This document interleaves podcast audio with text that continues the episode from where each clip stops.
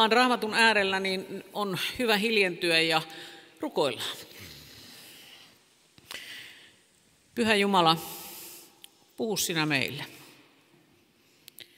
Kiitos siitä, että sinä haluat tulla, haluat koskettaa, haluat parantaa, haluat uudistaa. Tee se, mitä näet, että itse kukin meistä tänään tarvitsee. Amen.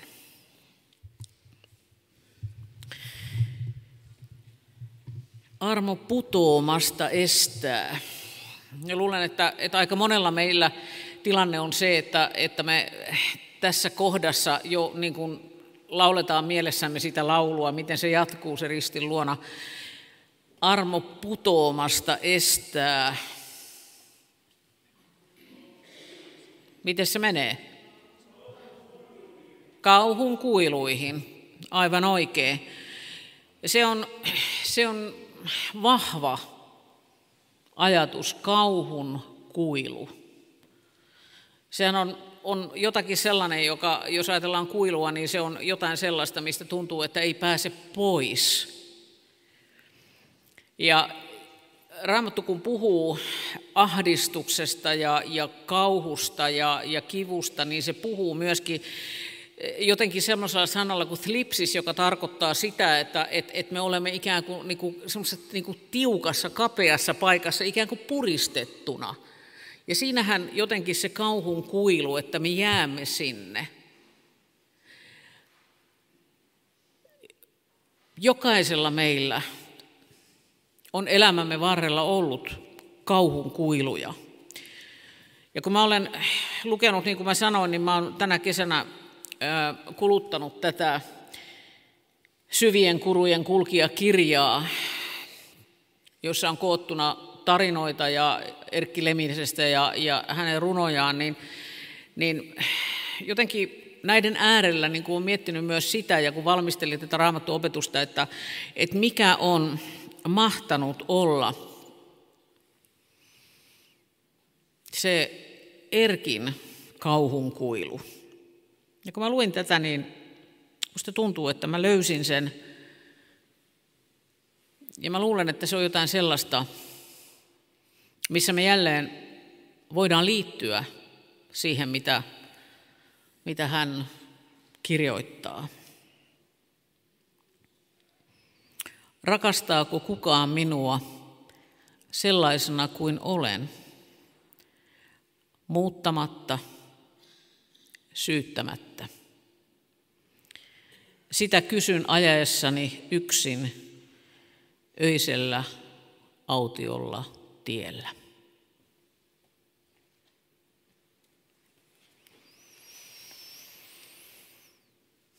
Se vahva kuva öisellä autiolla tiellä. Pimeää, ei ketään muuta liikkeellä. Yksin autossa. Silloinhan sitä tulee ajateltua kaikenlaista. Ja tämä kysymys, jonka tässä runossa me kuullaan, niin se on oikeastaan yksi niin kuin niistä ihmisen ydinkysymyksistä, meidän ydinkysymyksistämme. Yksi ihminen kuvasi omaa kauhun kuiluansa sillä tavalla, että hän, hän puhui ikään kuin sellaista hajoamisesta. Hänestä tuntuu, että hän hajoaa, kun hän miettii sitä, että et, et onko ketään, onko ketään, joka kuulee, onko ketään, joka näkee, onko joku, jolle minä olen olemassa. Ja hän sanoi, että hän, hän vaan niin koki, että hän jotenkin ajelehtii jossain pimeässä, jossakin, jossa niin kuin kukaan ei ota kiinni. Se oli hänen kauhun kuilunsa. Niitä kauhun kuiluja voi sanottaa monella eri tavalla. Mutta noin asiantuntijat sanoo, jotka ihmisen niin kuin mieltä tuntevat ja ovat tutkineet, niin, niin he sanoo näin, että, että, että niin kuin ihmisen ydinkysymys on se, että olenko minä jonkun mielessä. Että se on se kysymys, johon me läpi elämämme etsimme vastausta. Olenko minä jonkun mielessä? Ja, ja sen vastauksen etsiminen, se lähtee liikkeelle ihan sieltä, kun me tulemme tähän maailmaan. Se lähtee liikkeelle siitä, että että että miten meitä katsotaan. Silloin kun me ollaan pieniä vauvoja, niin, niin, ja kun vauva niin kun alkaa hahmottaa, katsoa, katsetta, pystyy niin kuin tarkentamaan ja jotenkin saa kiinni siitä, että, että siinä on vastassa kasvot, niin hän alkaa etsiä sitä katsetta. Sitä katsetta ja, ja sitä, että miten häntä katsotaan. Ja hän totta kai kuulee myöskin, miten hänelle puhutaan. No, jokainen meistä on ollut sellainen. Kun me kirjoitettiin Sinkkosen Mirjan kanssa tätä kirjaa, niin meillä oli ihan tietty syy, miksi me laitoimme kirjan nimeksi Olet mielessä. Koska sillä, mitä me kirjoitimme, me halusimme jotenkin kertoa siitä, että me olemme mielessä. Jokainen meistä on jonkun mielessä.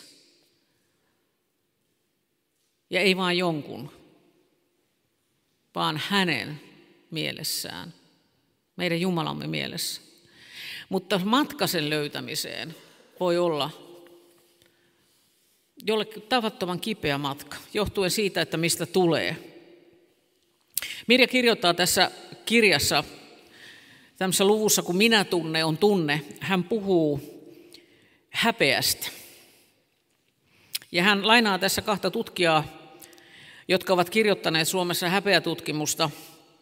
Ja, ja he sanovat tässä kirjassaan näin, että Mirja kirjoittaa näin, että, että kirjoittajat kuvaavat kokemusta, häpeän kokemusta osuvasti niin, että lapsen pyrkimykset yhteyteen on toistuvasti ohitettu ja torjuttu niin, ettei lapsi enää jaksa omalta puoleltaan yhteyttä rakentaa. Silloin hän avuttomana ja pienenä jää yksin riittämättömyyden kokemuksensa ja häpeän tunteensa kanssa. Hylätty tuntee aina häpeää.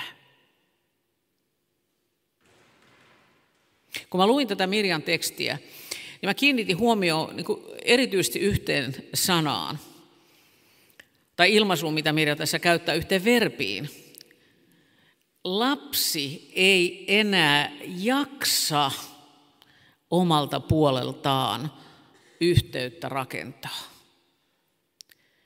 Eli siis jos se vanhempi, se aikuinen ei rakenna sitä yhteyttä, niin lapsella ei ole vielä sitä kykyä, että hän jaksaisi omalta puoleltaan ylläpitää sitä yhteyttä. Ei ole. Hän ei pysty siihen.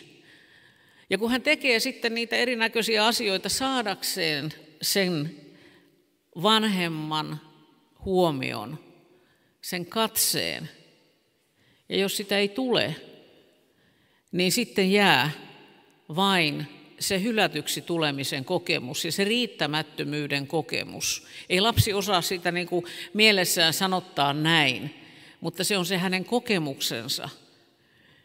Ja Mirja kirjoittaa tässä näin, että aikuisten psykoterapiassa olen useinkin kuullut samanlaisen kertomuksen. Aikuinen muistaa, miten on noin viiden vuoden iässä jälleen kerran hakeutunut vanhempansa lähelle ja pyrkinyt syliin. Vanhemmalla ei ole ollut e- mikään erityinen tehtävä kesken, mutta hän oli kuitenkin torjunut lapsen tarpeen päästä lähelleen. Lapsi oli itkuaan pidätellen poistunut paikalta ja päättänyt, ettei enää koskaan hakeudu kyseisen vanhemman lähelle lohdutusta hakemaan. Eikä ole sen jälkeen hakeutunut. Tällainen pettyneen pienen ihmisen päätös tuntuu pitävän hyvin ja johtavan siihen, että lapsi ja myöhemmin aikuinen selviää suuristakin kehityksensä ja elämänsä haasteista pyytämättä keneltäkään apua. Psykoterapiaan hän tavallisimmin hakeutuu koettuaan yhden tai useamman uupumuksen.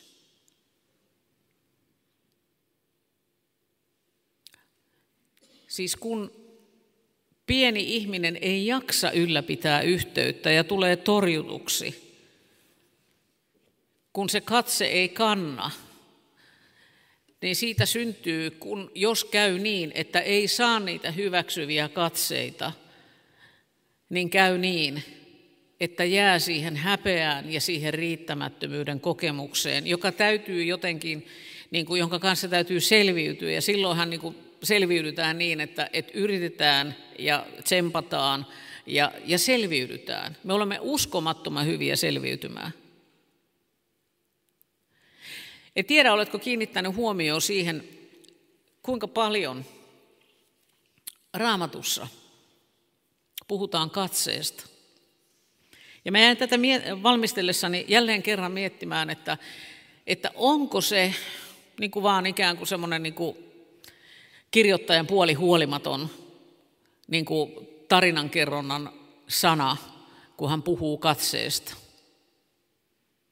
En tiedä, luenko nyt liikaa merkityksiä, mutta mä otan muutaman tämmöisen katsomisen ja näkemisen kohdan täältä.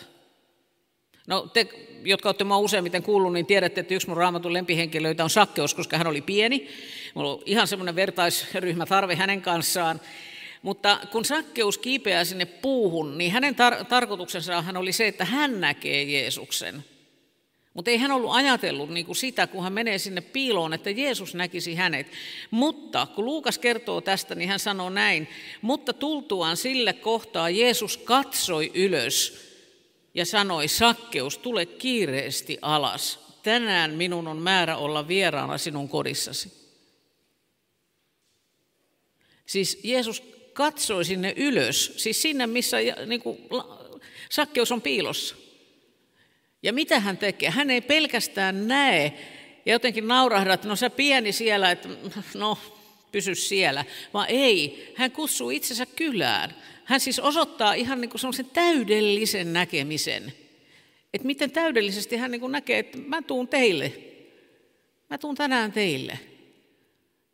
No me tiedetään, että se oli täysin ihmeellinen asia.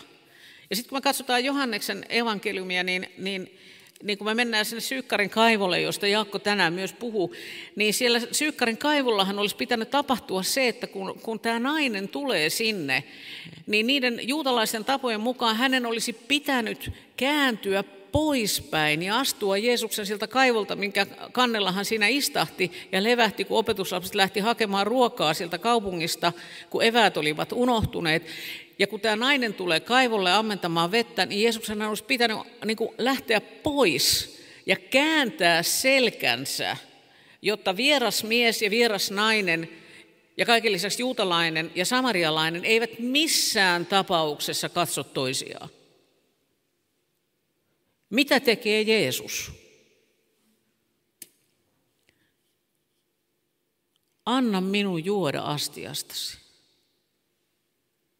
Siis hän näkee naisen ja hän ilmaisee jopa täysin niin kuin ennenkuulumattomasti, että hän tarvitsee apua.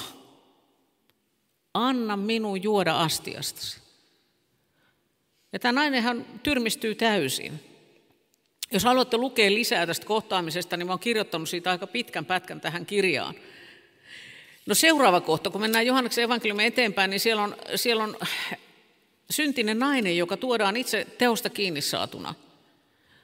Roiskastaan siihen keskelle syyttäjät, Jeesus, syntinen nainen.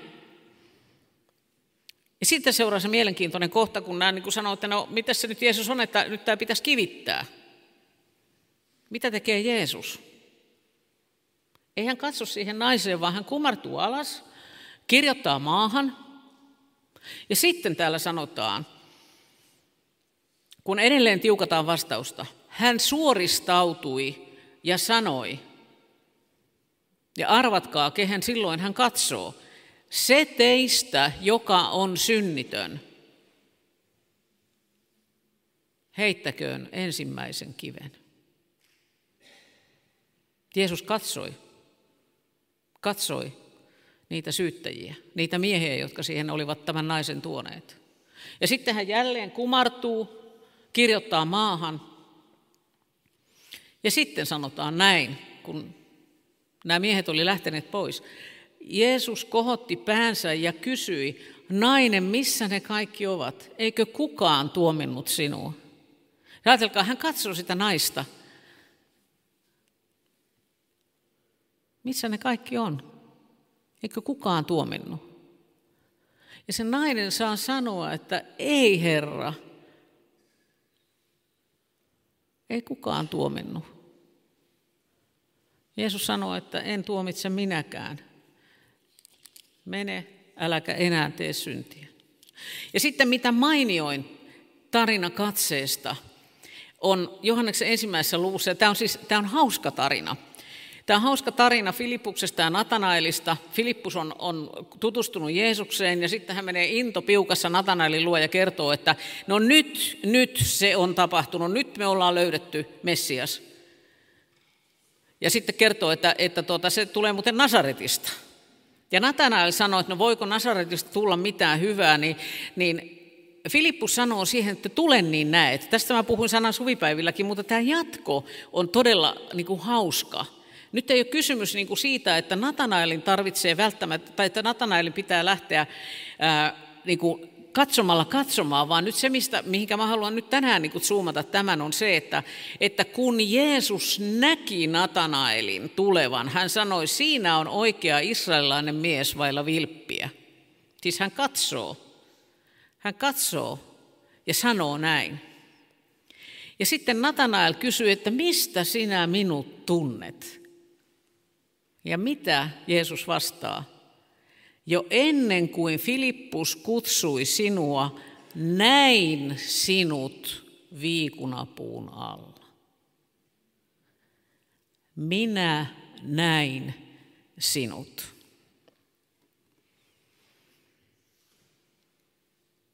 Ennen kuin sinä näit minut, sanoi Jeesus, minä näin sinut. Ja ystävät, Tämä on totta meidän jokaisen kohdalla. Ennen kuin sinä olet nähnyt Jeesusta. Ennen kuin sun puolelta on syntynyt minkäänlaista ajatusta ja siitä, että et, et, miten se Jeesus ja niin edelleen, niin hän on jo nähnyt sinut.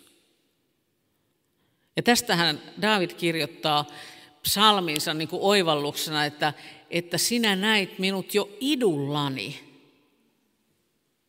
Sinut on nähty. Ja se ei ole mikään sellainen sana, että sinut on nähty, joka sanotaan silloin, kun jäädään kiinni jostakin, vaan se, että sinut on nähty. Sä olet jonkun mielessä jo. Mutta jos meillä on niitä kokemuksia, jossa me, meidän ohitsemme katsotaan ja meitä ei nähdä, niin, niin silloin me olemme siinä häpeässä kiinni, siinä riittämättömyyden tunteessa, siinä kokemuksessa, että et, et minä en ole mitään. En ole hyväksytty, en ole rakastettu, en ole kelvollinen. Ja silloin alkaa se suorittamisen kierre. Ja, ja kun me olemme epävarmoja siitä Jumalan rakkaudesta myöskin, kun me olemme ihmisiä, niin mitä tapahtuu silloin? No se on juuri myös sitä, että me Jumalan edessä alamme suorittaa. Että hän niin kuin näkisi, että hei, minä täällä. Ja tästä asiasta nyt tuon tähän Lemisen rinnalle toisen äh, julistajan, johon olen itse, kansanraamatusoran julistaja, johon olen itse erinomaisesti mieltynyt. Ja, ja, ja siis jotenkin koen, että ne hänen tekstinsä, vaikka ne on pikkasen vanhahtavia, niin ne on siis niin loistavia. Hänen kirjansa Kristukseen sidottuja on, on muuten tuolla kirjamyynnissä. Ilahduin kovasti siitä uusinta painos Niilo Tuomennoksan ää, kirjasta. Ja, ja tota, mä olen siitä kirjasta tähän, tähän kirjaan lainannut yhden tekstin, ja sen haluan, haluan lukea tähän. Äh, kun me ryhdymme suorittamaan, niin mitä siitä seuraa? Niin Tuomennoksen aloittaa sillä, että mitä on tosi hengellisyys. Ja mitä se tarkoittaa, että Kristus tulee? Hän kirjoittaa näin.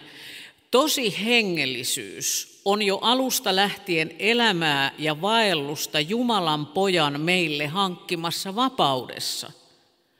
Kristus ei ole kahleet mukanaan etsimässä laumaa itselleen, eikä myöskään pyri, kahle, eikä myöskään pyri elämäämme nyrkeillä takoen. Hän sanoutuu irti sisukristillisyydestä ja uskonnollisista fanaatikoista. Hän kauhistuu kaikkea hänen nimissään harjoitettua pakkoa. Lainalainen ja sisuun turvautuva ja moraalikohinalla hyökkäilevä herätyssaarna on elämän antajana niuha, mutta hävittäjänä voimakas. Ja mä oon niin, niin kuin ihastunut tähän moraalikohina-sanaan. Siis, siis jotenkin mä ajattelen, että miten Tuomenossa on niin kuin löytänyt tämän sanan, siis moraalikohina, jolla hän tarkoittaa sitä, että, että meidän huomiomme kiinnittyy kaikkeen sellaiseen, jossa, jotka on niin moraalin, kuuluvia, moraalin piiriin kuuluvia asioita. Siis siihen, että mikä on oikea ja väärä tapa toimia missäkin tilanteessa. Ja sitten sen jälkeen niistä asioista tehdään pelastuksen mittari. Ja niiden asioiden, rukoiletko tarpeeksi, käytkö riittävän usein kirkossa, elätkö hyvin, miten sinä toimit, mitä ajattelet tästä asiasta, miten suhtaudut tähän asiaan, mitä olet tuosta mieltä, ei, ei ole raamatullista. Kaikesta tästä tehdään sitten mittaria, pelastuksen mittaria. Ja siitä tulee myöskin sisukristillisyyttä, siis sitä, että me omalla sisullamme yritämme selviytyä kaikesta. Ja sillä taustalla on se kokemus siitä, että minä en ole riittävä. Ja sitten me aletaan tehdä, tehdä kaikkea mahdollista. Tuomenokse sanoo myös näin. Jos armosta siirrytään lain tekoihin, aletaan myös eristäytyä – niin menetetään jo heti yhteys ja vapaus. Ei meitä ole kutsuttu eristäytymään tästä maailmasta. Jeesus sanoi, että te olette maailmassa, mutta ette maailmasta. Mutta täällä me olemme, eikä meitä kutsuta eristäytymään.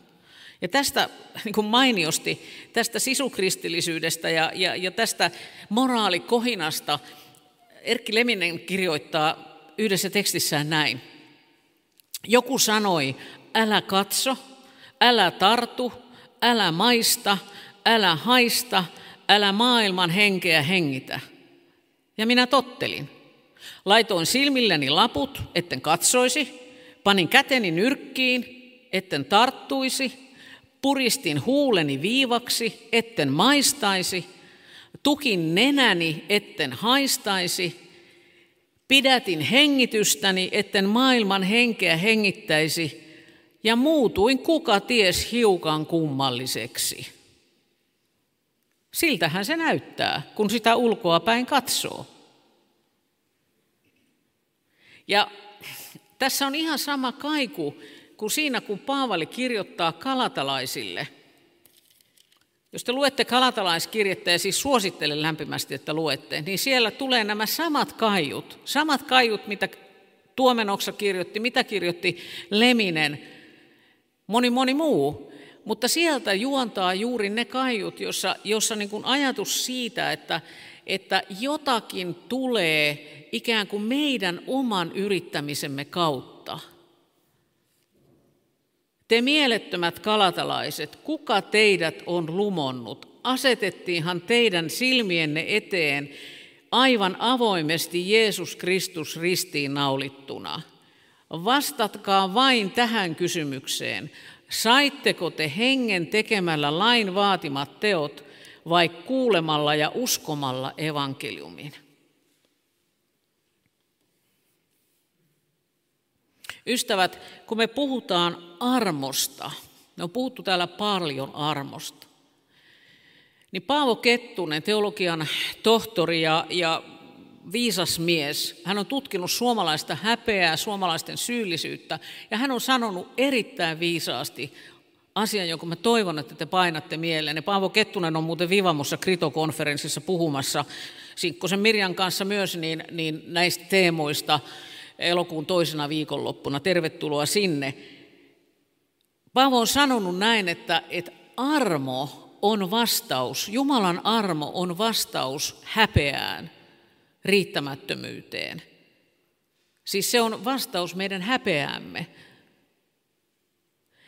Ja anteeksi anto on vastaus meidän syyllisyyteemme, meidän syyllisyyden kokemukseen. Ja näitä kahta ei saa sekoittaa toisiinsa. Siis me saamme anteeksi väärät tekomme. Armon viesti on se, että sinä olet rakastettu, hyväksytty sellaisena kuin olet.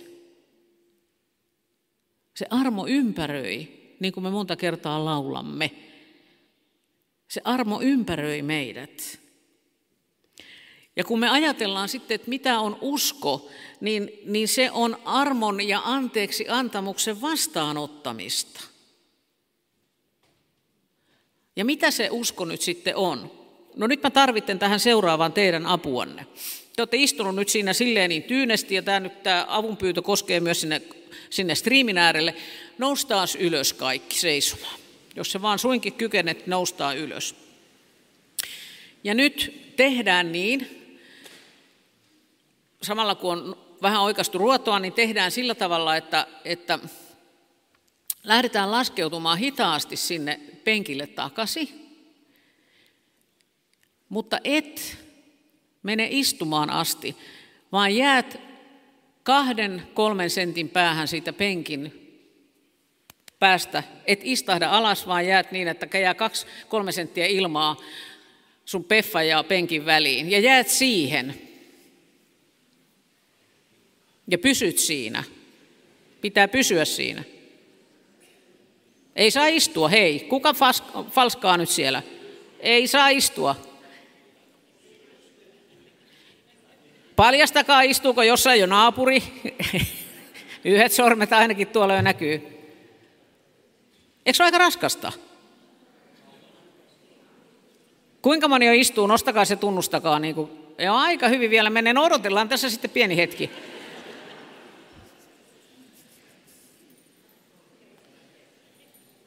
Eikö käy aika raskaaksi? ja nyt kun sä istut siihen penkille, niin siitä on kysymys uskossa.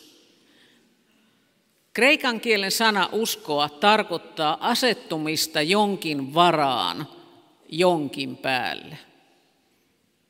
Eikö se ole aika paljon kevyempi olo nyt? Ja tässä on nyt sen sisukristillisyyden ja sen luottavaisen uskon välinen ero, sen armon vastaanottamisen ja oman yrittämisen ja pyrkimisen ero. Tätä on usko, että me vastaanotamme ja jäämme sen varaan, että olemme rakastettuja, olemme anteeksi annettuja. Meissä on paljon sellaista häpeää, joka jotenkin estää meitä, kun me ajatellaan, että me ei olla kelvollisia. Mä oon katsellut, nyt toi Suntio Matti varmaan mulle hermostuu, mutta meillä on aika hyvät välit kehittynyt tänä viikonlopun aikana kyllä, niin ehkä mä luotan siihen, että se ei hermostu. Mutta kattokaapa täällä tätä etu, etiosassa olevaa kattokruunua. Kaikissa muissa lampuissa palaa valo paitsi tässä yhdessä. Eikö meidän kokemus aika usein ole se, että joo, kaikilla muilla menee hyvin, mutta mä oon vähän nyt niin kuin toi sammunut lamppu tuossa. Mun ympärillä on ihmisiä, jotka on tosi onnistuneita. Mä onneton on vaan tämmöinen. Ja kun meillä on riittävän paljon on kerrottu, että et sä ole arvokas, et sä ole kelvollinen, niin me alamme uskoa siihen. Ja nyt se, se viesti armosta, niin, niin jotenkin tämä kokemus niin kuin tästä palaneesta lampusta, tuossa tuosta pimeästä lampusta, niin, niin tuo mun mieleeni Lemisen runon, joka me ollaan jo kuullut, tai ajatelman. Siis sitä, että, että viimeisen kannoille ei kolkuta kukaan. Et jotenkin on se kokemus, että, että minä olen se viimeinen. Mutta miten? Erkin ajatus jatkuu. Kuitenkin viimeinenkin saa tulla mukaan. Jumala odottaa. Hän jaksaa odottaa.